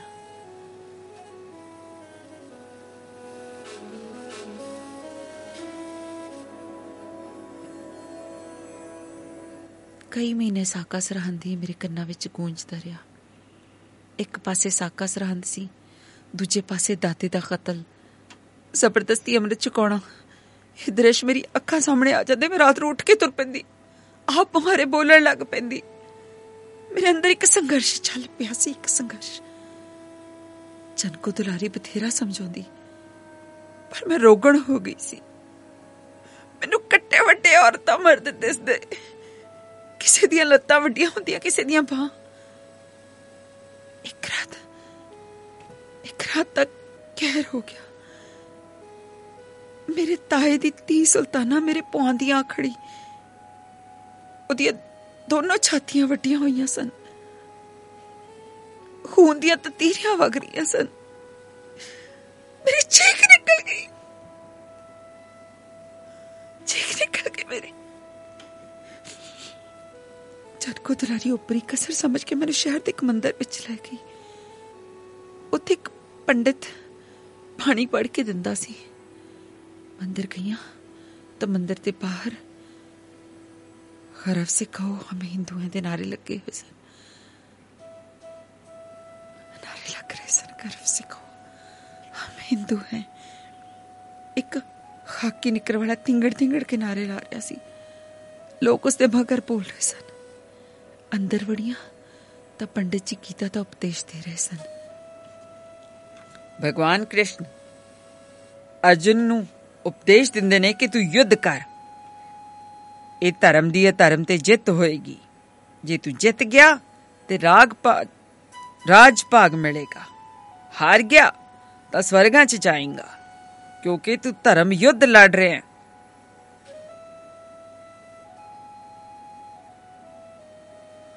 ਮੈਂ ਉੱਥੋਂ ਵੀ ਭੱਜ ਆਈ। ਭੱਜ ਲਈ ਸੀ ਉੱਥੋਂ ਵੀ। ਜਨਕੋ ਦੁਲਾਰੀ ਮੇਰੇ ਨਾਲ ਹੀ ਤੁਰ ਪਈ ਸੀ। ਉਹਨੇ ਮੈਨੂੰ ਹੋਰ ਤੰਗ ਨਾ ਕੀਤਾ। ਮੈਂ ਮੈਂ ਗੁਰਦੁਆਰੇ ਮੰਦਰ ਜਾਣਾ ਬੰਦ ਕਰ ਦਿੱਤਾ। ਜਦੋਂ ਚਲੇ ਜਾਂਦੀ, ਉਹਨਾਂ ਕੋਈ ਸਾਕਾ ਸੁਣਾਉਣਾ ਸ਼ੁਰੂ ਕਰ ਲੈਣਾ। ਉਸੇ ਵੇਲੇ ਮੇਰੇ ਹੱਥਾਂ ਵਿੱਚ ਦਾਦੀ ਦੇ ਗਿੱਟੇ ਆ ਜਾਂਦੇ। ਮੈਂ ਰਿਸ਼ਤੇਦਾਰੀ ਵਿੱਚ ਵੀ ਅਖੰਡ ਪਾਠਾਂ ਜਾਂ ਭੋਗਾਂ ਤੇ ਨਾ ਜਾਂਦੀ। ਜੇ ਜਾਣਾ ਪੈ ਜਾਏ, ਤਾਂ ਆਪਣੇ ਆਪ ਨੂੰ ਕੰਮ ਵਿੱਚ ਉਲਝਾ ਲੈਂਦੀ। ਬਲਵੀਰ ਅੱਡ ਦੁਖੀ ਸੀ। ਪਿਓ ਪੁੱਤ ਲੜ ਪੈਂਦੇ। ਘਰ ਵਿੱਚ ਕੰਮ ਨਹੀਂ ਸੀ। ਵੇਲੇ ਲੜ ਪੈਂਦੇ। ਬਚਿੱਤਰ ਉਹਨੂੰ ਆਪਣਾ ਮੁੰਡਾ ਵੀ ਸਵੀਕਾਰ ਨਹੀਂ ਸੀ ਕਰ ਰਿਹਾ। ਘਰ ਵਿੱਚ ਰੋਜ਼ ਕਲੇਸ਼ ਪਿਆ ਰਹਿੰਦਾ। ਘਰ ਜਵਾਨ ਧੀ ਬੈਠੀ ਸੀ। ਬਲਵੀਰ ਤਾਂ ਅੱਕ ਕੇ ਹੁਕਮੇ ਦੇ ਮੁੰਡੇ ਨਾਲ ਡਰਾਈਵਰੀ ਸਿੱਖਣ ਲੱਗ ਪਿਆ। ਡੇਢ ਸਾਲ ਮੁੰਡੇ ਨੇ ਬੜੇ ਧੱਕੇ ਖਾਦੇ ਪਰ ਪੂਰਾ ਡਰਾਈਵਰ ਬਣ ਗਿਆ ਸੀ। ਜ਼ਰਦਾ ਖਾਨ ਦੀ ਮਾੜੀ ਆਦਤ ਪੈ ਗਈ ਸੀ। ਇੱਕ ਦਿਨ ਸਿਰ ਤੇ ਦਾੜੀ ਤੇ ਵਾਲ ਮਨਾ ਕੇ ਆ ਗਿਆ।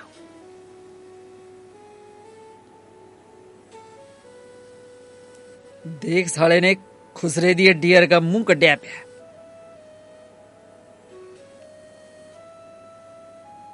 ਬਚਿੱਤਰ ਸਿੰਘ ਨੇ ਮੁੰਡੇ ਤੇ ਹੱਥ ਚੁੱਕ ਲਿਆ ਸੀ। ਉਹ ਉਹ ਕਿਹੜਾ ਘੱਟ ਸੀ? ਬੜਾ ਚੁੱਕ ਕੇ ਖੁਰਲੀ ਵਿੱਚ ਮਾਰਿਆ। ਇਹਨੂੰ ਗਲੀ ਕਰਾ ਕੇ ਮਜ਼ਾ ਆਇਆ ਸੀ।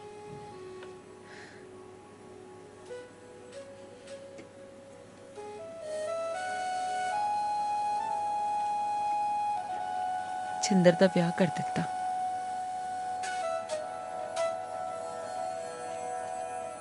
ਵਿਆਹ ਤੋਂ ਬਾਅਦ ਮੇਰੀ ਆਦ, ਹਾਲਤ ਹੋਰ ਤਰ੍ਹਾਂ ਦੀ ਹੋ ਗਈ ਸੀ।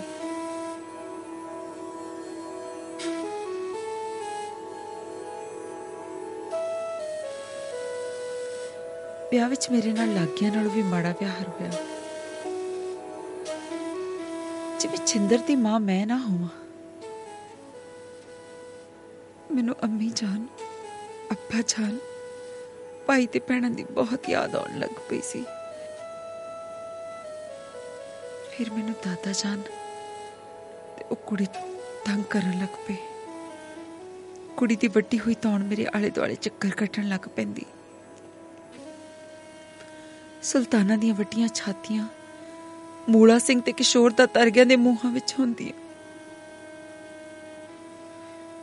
ਪਤਾ ਨਹੀਂ ਇੱਕ ਦਿਨ ਮਨ ਵਿੱਚ ਕੀ ਆਇਆ। ਮੈਂ ਸਰਾਹਲ ਕਾਜ਼ੀਆਂ ਨੂੰ ਚਲੀ ਗਈ। ਬਾਲਾ ਪੀਰ ਨੂੰ ਅਜੇ ਜਾ ਕੇ ਸਜਦਾ ਹੀ ਕੀਤਾ ਸੀ। ਬਚਿੱਤਰ ਸਿੰਘ ਮੈਨੂੰ ਧੌਣ ਤੋਂ ਫੜ ਕੇ ਆਪਣੇ ਪਿੰਡ ਲੈ ਆਇਆ ਸੀ। ਪ੍ਰਣੀ ਨਾਲ ਮੇਰੀ ਛੋਟੇ ਕੁੱਟਣਾ, ਕੁੱਟਮਾਰ ਕੀਤੀ। ਮੈਂ ਇਸ ਨੂੰ ਬੁਲਾਉਣਾ ਬੰਦ ਕਰਤਾ। ਮੇਰੀ ਹਾਲਤ ਜ਼ਿਆਦਾ ਵਿਗੜ ਗਈ ਸੀ। ਮੇਰੇ ਕੰਨਾਂ ਵਿੱਚ ਸਾਕਾ ਸਰਹੰਦ ਗੂੰਜਦਾ ਰਹਿੰਦਾ। ਮੇਰੇ ਅੰਦਰ ਧਰਮ ਤੇ ਧਰਮ ਦੀ ਟੱਕਰ ਹੋ ਰਹੀ ਸੀ। ਜਮੀਲਾ ਜਿਉਂਦੀ ਹੋ ਰਹੀ ਸੀ। ਮੇਰੇ ਸਾਹਮਣੇ ਸਾਹਿਬਜ਼ਾਦੇ ਮੁਸਕਰਾ ਰਹੇ ਸੀ। ਨੀਹਾਂ ਵਿੱਚ ਚਿੜੀਆਂ ਮਾਸੂਮ ਜਿੰਦਾ। ਟਾਟੀਆਂ ਦੀਆਂ ਵਾਰਾਂ ਨੇ ਮੇਰੇ ਅੰਦਰ ਜੋਸ਼ ਭਰ ਦਿੱਤਾ। ਪ੍ਰਚਾਰਕ ਦੀ ਜਿਉਂ ਹੀ ਉਂਗਲੀ ਉੱਤੇ ਗਈ। ਮੈਂ ਗਾਤਰਾ ਲਾ ਦਿੱਤਾ। ਇਹ ਬੜਾ ਤਿੰਗੜਿਆ। ਭਾਈ ਨੂੰ ਗੁਰਦੁਆਰੇ ਤੋਂ ਲੈ ਆਇਆ ਸੀ। ਪਰ ਮੈਂ ਕਿਸੇ ਦੀ ਨਾ ਮੰਨੀ। ਕਿਸੇ ਦੀ ਨਾ ਮੰਨੀ ਮੈਂ।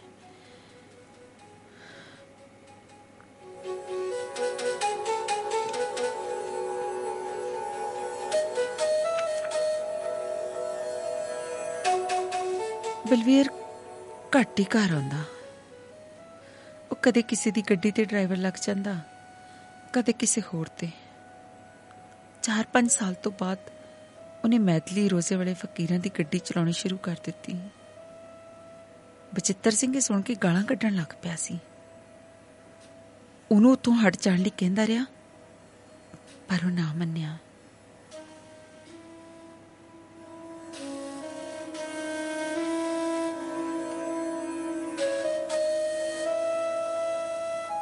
ਤਿੰਨ ਚਾਰ ਸਾਲ ਵਿੱਚ ਹੀ ਪੁੱਤ ਨੇ ਨਾਂ ਕਮਾ ਲਿਆ ਸੀ। ਫਕੀਰਾਂ ਦੇ ਨਜ਼ਦੀਕ ਹੋ ਗਿਆ ਸੀ। ਉਹਨਾਂ ਦਾ ਖਾਸ ਬੰਦਾ ਬਣ ਗਿਆ ਸੀ। ਘਰ ਪੈਸੇ ਦੇਣ ਲੱਗ ਪਿਆ ਸੀ। ਜ਼ਿਆਦਾਤਰ ਮੇਰੀ ਹਥੇਲੀ ਤੇ ਰੁਪਏ ਰੱਖਦਾ। ਇਹ ਸੜ ਜਾਂਦਾ। ਮੈਂ ਫੁੱਲੀ ਨਾ ਸਮਾਉਂਦੀ। ਪੁੱਤ ਨੇ ਕੋਠੀ ਬਣਾ ਕੇ ਘਰ ਦੀ ਗੰਦਗੀ ਕੱਢ ਦਿੱਤੀ ਸੀ। ਘਰ ਪੈਸੇ ਆਉਂਦੇ ਦੇਖ ਕੇ ਚੁੱਪ ਹੋ ਗਿਆ ਸੀ। ਮੈਂ ਰੋਜ਼ੇ ਜਾਂਦੀ। ਇਹ ਮੈਨੂੰ ਰੋਕਦਾ ਨਾ। ਇੱਕ ਦਿਨ ਫਕੀਰ ਨੇ ਘਰ ਫੇਰਾ ਪਾਉਣਾ ਸੀ। ਇੱਕ ਘਰੋਂ ਗਾਇਬ ਹੋ ਜਾਂਦਾ। ਹਾਂ ਜਿਸ ਦਿਨ ਅਹ, ਘਰ ਪ- ਫੇਰਾ ਪਾਉਣਾ ਹੁੰਦਾ ਫਕੀਰ ਨੇ ਗਾਇਬ ਹੋ ਜਾਂਦਾ ਘਰੋਂ। ਗੁਰਦੁਆਰੇ ਜਾ ਵੜਦਾ। ਕਈ ਵਾਰ ਫਕੀਰਾਂ ਦੇ ਸ਼ਹਿਨशाही ਜੀਵਨ ਦੀਆਂ ਗੱਲਾਂ ਕਰਨ ਲੱਗ ਪੈਂਦਾ। ਫਕੀਰ ਨੋਟਾਂ ਦਾ ਮੀਂਹ ਵਰਾ ਦਿੰਦੇ ਸੀ ਇਹ ਉਦੋਂ ਬੜਾ ਖੁਸ਼ ਹੁੰਦਾ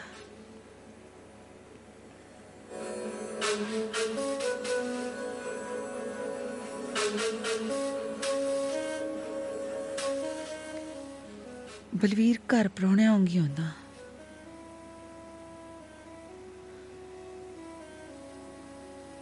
ਰੋਜ਼ੇ ਦਾ ਸਾਰਾ ਕੰਮ ਸੰਭਾਲਣਾ ਪੈਂਦਾ ਸੀ ਇਹ ਚਾਹੁੰਦਾ ਸੀ ਮੁੰਡਾ ਰੋਜ਼ ਘਰ ਆਵੇ ਉੱਥੇ ਬਹੁਤਾ ਕੋਲੇ ਮਿਲੇ ਨਾ। ਸਿਰਫ ਕੰਮ ਕਰੇ ਤੇ ਮਾਇਆ ਕਰ ਲਿਆਵੇ। ਇਹਨੇ ਉਹਦਾ ਵਿਆਹ ਕਰਨਾ ਚਾਹਿਆ। ਇੱਕ ਵਾਰੀ ਘਰ ਆਇਆ ਤਾਂ ਵਿਆਹ ਬਾਰੇ ਗੱਲ ਤੋਰ ਲਈ। ਉਹ ਸੱਚੀ ਦਰਗਾਹ ਦੀਆਂ ਗੱਲਾਂ ਕਰਦਾ ਰਿਹਾ। ਉਹਦੇ ਮੂੰਹ ਫਕੀਰੀ ਲਾਈਨ ਦੀਆਂ ਗੱਲਾਂ ਸੁਣ ਕੇ ਬੜੀ ਹੈਰਾਨੀ ਹੋਈ।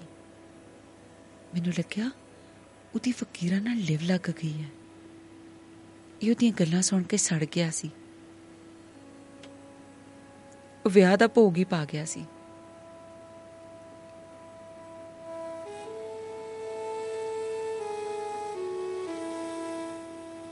ਮੈਂ ਕੁਝ ਦਿਨਾਂ ਬਾਅਦ ਰੋਜ਼ੇ ਗਈ। ਦੇਖਿਆ ਕਿ ਬਲਵੀਰ ਬਲਵੀਰ ਨਹੀਂ ਰਿਹਾ। ਦਾਦੂ ਸ਼ਾ ਬਣ ਗਿਆ। ਤੋਖਾ ਸਾਡਾ ਗਵਾਂਢੀ ਕੰਧ ਨਾਲ ਕੰਧ ਲੱਗਦੀ ਹੈ ਉਹਨੇ ਉਹਨਾਂ ਦਿਨਾਂ ਵਿੱਚ ਹੀ ਘਰ ਭੋਗ ਰਖਾ ਲਿਆ ਸੀ। ਮੈਨੂੰ ਮਜਬੂਰਨ ਉੱਥੇ ਜਾਣਾ ਪਿਆ। ਭੋਗ ਪਿਆ ਤਾਂ ਢਾਡੀ ਵਾਰਾਂ ਗਾਉਣ ਲੱਗ ਪਏ। ਪ੍ਰਚਾਰਕ ਨੇ ਸ਼ੁਰੂ ਹੀ ਉੱਥੋਂ ਕੀਤਾ। ਖਾਲਸਾ ਜੀ, ਭਾਈ ਤਾਰੂ ਸਿੰਘ ਨੇ ਖੋਪੜੀ ਲਵਾ ਲਈ। ਭਾਈ ਮਤੀਦਾਸ ਨੂੰ ਆਰੇ ਨਾਲ ਚੀਰਤਾ, ਪਰ ਗੁਰੂਆਂ ਦੇ ਸਿੰਘਾਂ ਨੇ ਧਰਮ ਨਹੀਂ ਬਦਲਿਆ। ਸਿੰਘਣੀਆਂ ਨੇ ਆਪਣੇ ਪੁੱਤਾਂ ਦੀਆਂ ਬੋਟੀਆਂ ਬੋਟੀਆਂ ਕਰਾ ਕੇ ਝੋਲੀਆਂ ਵਿੱਚ ਪਾ ਲਈਆਂ। ਪਰ ਖਾਲਸਾ ਜੀ ਖਾਲਸਾ ਜੀ ਧਰਮ ਤੇ ਕਾਇਮ ਰਹੀਆਂ। ਉਹਦੇ ਭਾਸ਼ਣ ਨਾਲ ਮੇਰੇ ਲੂ ਕੰਡੇ ਖੜੇ ਹੋ ਗਏ। ਮੈਨੂੰ ਆਪਣਾ ਆਪ ਦੋਸ਼ੀ ਲੱਗਿਆ। ਉਸੇ ਵੇਲੇ ਦਾਦੇ ਦਾ ਅੱਧਾ ਸਰੀਰ ਹਵਾ ਵਿੱਚ ਲਟਕ ਗਿਆ। ਗਿੱਟੇ ਮੇਰੇ ਹੱਥਾਂ ਵਿੱਚ ਆ ਗਏ। ਮੈਂ ਅੱਖਾਂ ਦੇ ਮੁੱਠੀਆਂ ਮੀਟ ਲੀਆਂ ਅੱਖ ਖੋਲੀ ਤਾਂ ਧੌਣ ਵੱਡੀ ਉਹ ਕੁੜੀ ਸਾਹਮਣੇ ਆ ਗਈ। ਉਹਦਾ ਧੜ ਮੇਰੇ ਵੱਲ ਨੂੰ ਵਧ ਰਿਹਾ ਸੀ। ਉਹ ਮੈਨੂੰ ਚੜਾ ਰਹੀ ਸੀ ਜਾਂ ਵੰਗਾ ਰਹੀ ਸੀ, ਪਤਾ ਨਹੀਂ ਲੱਗ ਰਿਹਾ ਸੀ। ਖੂਨ ਨਾਲ ਨੁਚੜਦੀ ਹੋਈ ਸੁਲਤਾਨਾ ਮੇਰੇ ਮੋਹਰੇ ਖੜੀ ਸੀ। ਉਹਦੀਆਂ ਛਾਤੀਆਂ ਵਿੱਚੋਂ ਨਿਕਲਦਾ ਲਹੂ ਦਰਿਆ ਦਾ ਰੂਪ ਧਾਰਨ ਕਰ ਗਿਆ ਸੀ। ਮੇਰੀ ਅੰਮਾ ਤੇ ਭੈਣਾਂ ਦੀਆਂ ਚੀਕਾਂ ਮੇਰੇ ਕੰਨਾਂ ਕੰਨੀ ਪਈਆਂ। ਉਸ ਵੇਲੇ ਮੈਨੂੰ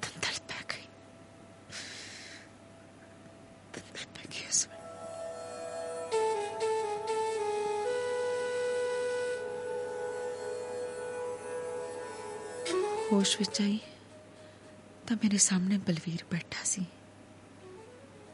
ਮੈਨੂੰ ਬੇਹੋਸ਼ ਨੂੰ ਰੋਜ਼ੇ ਲੈ ਆਇਆ ਸੀ। ਕਈ ਦਿਨ ਰੋਜ਼ੇ ਰਹੀ। ਬਿਲਕੁਲ ਠੀਕ ਹੋ ਗਈ ਸੀ। ਇਹ ਸਾਰੀ ਕਿਰਪਾ ਮੇਰੇ ਪੁੱਤ ਦੀ ਹੋਈ ਸੀ। ਸਾਈਂ ਦਾਤੂ ਸ਼ਾਹ ਦੀ।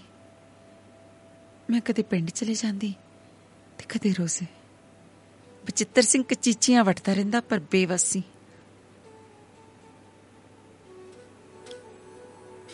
ਉਸ ਦਿਨ ਜਦੋਂ ਰੋਜ਼ੇ ਤੋਂ ਘਰ ਮੁੜੀ ਤਾਂ ਬਚਿੱਤਰ ਸਿੰਘ ਨੇ ਕਿਰਪਾਨ ਕੱਢ ਲਈ ਕਹਿਣ ਲੱਗਿਆ ਕਲੇ ਛਣੀਏ ਮੇਰਾ ਪੁੱਤ ਮੁਸਲਮਾਨ ਬਣਾਤਾ ਤੂੰ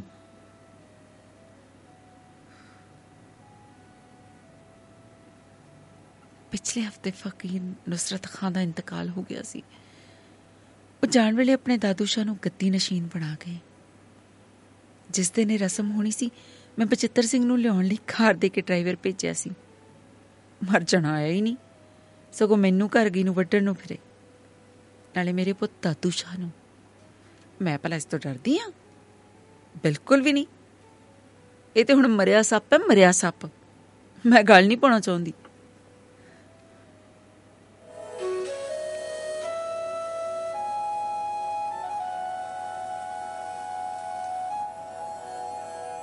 ਰੋਜ਼ੇ ਜਾਂਦੀਆਂ ਇੱਕ ਦੋ ਜਣੇ ਮੈਨੂੰ ਜਮੀਲਾ ਬੀਬੀ ਕਹਿ ਕੇ ਬੁਲਾਉਂਦੇ ਨੇ, ਮੈਨੂੰ ਕੋਈ ਇਸ ਤਰ੍ਹਾਂ ਬੁਲਾਏ ਤਾਂ ਚੰਗਾ ਚੰਗਾ ਜਿਹਾ ਲੱਗਦਾ। ਹੈ। ਅੰਮਾ, ਕੋਈ ਇੱਛਾ? ਮੇਰੇ ਦਾਦੂ ਸ਼ਾਹ ਨੇ ਆਪਣੀ ਅੰਮਾ ਜਾਨ ਤੋਂ ਪੁੱਛਿਆ। ਮੈਂ ਸਰਾਹਰ ਕਾਜ਼ੀਆਂ ਵੱਲ ਉਂਗਲ ਕੀਤੀ ਹੈ। ਪਾਲਾ ਪੀਰ ਦਾ ਦੱਸ ਕੇ ਰੋ ਪਈਆਂ ਪੁੱਤ ਨੇ ਮੇਰੇ ਅਥਰੂ ਪੂੰਝੇ ਨੇ।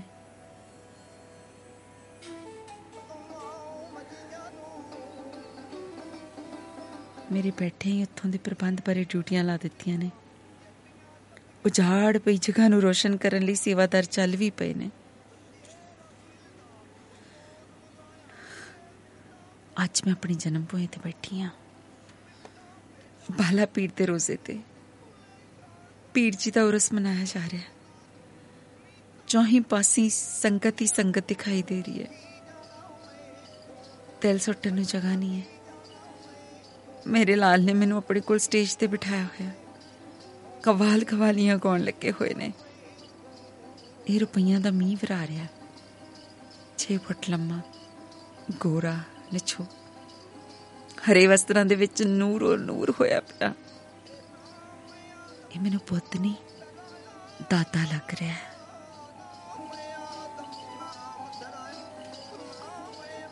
ਮੈਂ ਡਰਾਈਵਰ ਨੂੰ ਨਾਲ ਲੈ ਕੇ ਕਾਰ ਵਿੱਚ ਬੈਠਦੀ ਹਾਂ। ਬਚਿੱਤਰ ਸਿੰਘ ਦੇ ਪਿੰਡ ਜਾਣ ਦਾ ਇਸ਼ਾਰਾ ਕਰਦੀ ਹਾਂ ਪਤਾ ਨਹੀਂ ਮੇਰੇ ਮਨ ਵਿੱਚ ਕੀ ਆਈ। ਪਿੰਡ ਪਹੁੰਚਦੀਆਂ ਮੈਂ ਖੁਸ਼ੀ ਵਿੱਚ ਬਾਵਰੀ ਹੋਈ ਪਈ ਹਾਂ ਕਿਲਕਾਰੀਆਂ ਮਾਰਨ ਨੂੰ ਚਿੱਤ ਕਰਦਾ ਚਿੱਤਰ ਸਿੰਘ ਦੇ ਘਰ ਆ ਗਈਆਂ ਬੁੱਢਾ ਮੰਜੇ ਤੇ লাশ ਬਣਿਆ ਪਿਆ। ਮੈਂ ਚੁਬਾਰੇ ਤੇ ਚੜਦੀ ਹਾਂ ਮੇਰੀਆਂ ਅੱਖਾਂ ਜਥੇਦਾਰ ਮੂਲਾ ਸਿੰਘ ਤੇ ਪੰਡਿਤ ਕਿਸ਼ੋਰ ਦਾ ਤਰਕਿਆਂ ਨੂੰ ਲੱਭਦੀਆਂ ਨੇ। ਮੈਂ- ਮੈਂ ਉਹਨਾਂ ਨੂੰ ਸਰਾਹ ਕਾਜ਼ੀਆਂ ਲੈ ਜਾਣਾ ਚਾਹੁੰਦੀ ਹਾਂ ਦੱਸਣਾ ਚਾਹੁੰਦੀ ਹਾਂ ਉਹਨਾਂ ਨੂੰ ਦੱਸਣਾ ਚਾਹੁੰਦੀ ਹਾਂ ਕਿ ਇਕਬਾਲ ਹੁਸੈਨ ਅਜੇ ਮੋਇਆ ਨਹੀਂ ਇਕਬਾਲ ਹੁਸੈਨ ਅਜੇ ਮੋਇਆ ਨਹੀਂ। ਮੈਂ ਜਥੇਦਾਰ ਮੂਲਾ ਸਿੰਘ ਤੇ ਪੰਡਿਤ ਕਿਸ਼ੋਰ ਅਰਗੇ ਨੂੰ ਲੱਭ ਲੱਭ ਰਹੀ ਹਾਂ। ਉਹਨਾਂ ਨੂੰ ਸਰਾਹਲ ਕਾਜ਼ੀਆਂ ਲੈ ਜਾਣਾ ਚਾਹੁੰਦੀ ਹਾਂ ਤੇ ਦੱਸਣਾ ਚਾਹੁੰਦੀ ਹਾਂ ਕਿ ਇਕਬਾਲ ਹੁਸੈਨ ਅਜੇ ਮੋਇਆ ਨਹੀਂ ਇਕਬਾਲ ਹੁਸੈਨ ਅਜੇ ਮੋਇਆ ਨਹੀਂ। ਇਕਬਾਲ ਹੁਸੈਨ ਇਕਬਾਲ ਹੁਸੈਨ ਅਜੇ ਮੋਇਆ ਨਹੀਂ ਨਹੀਂ ਮੋਇਆ ਇਕਬਾਲ ਹੁਸੈਨ ਅਜੇ ਇਕਬਾਲ ਹੁਸੈਨ ਅਜੇ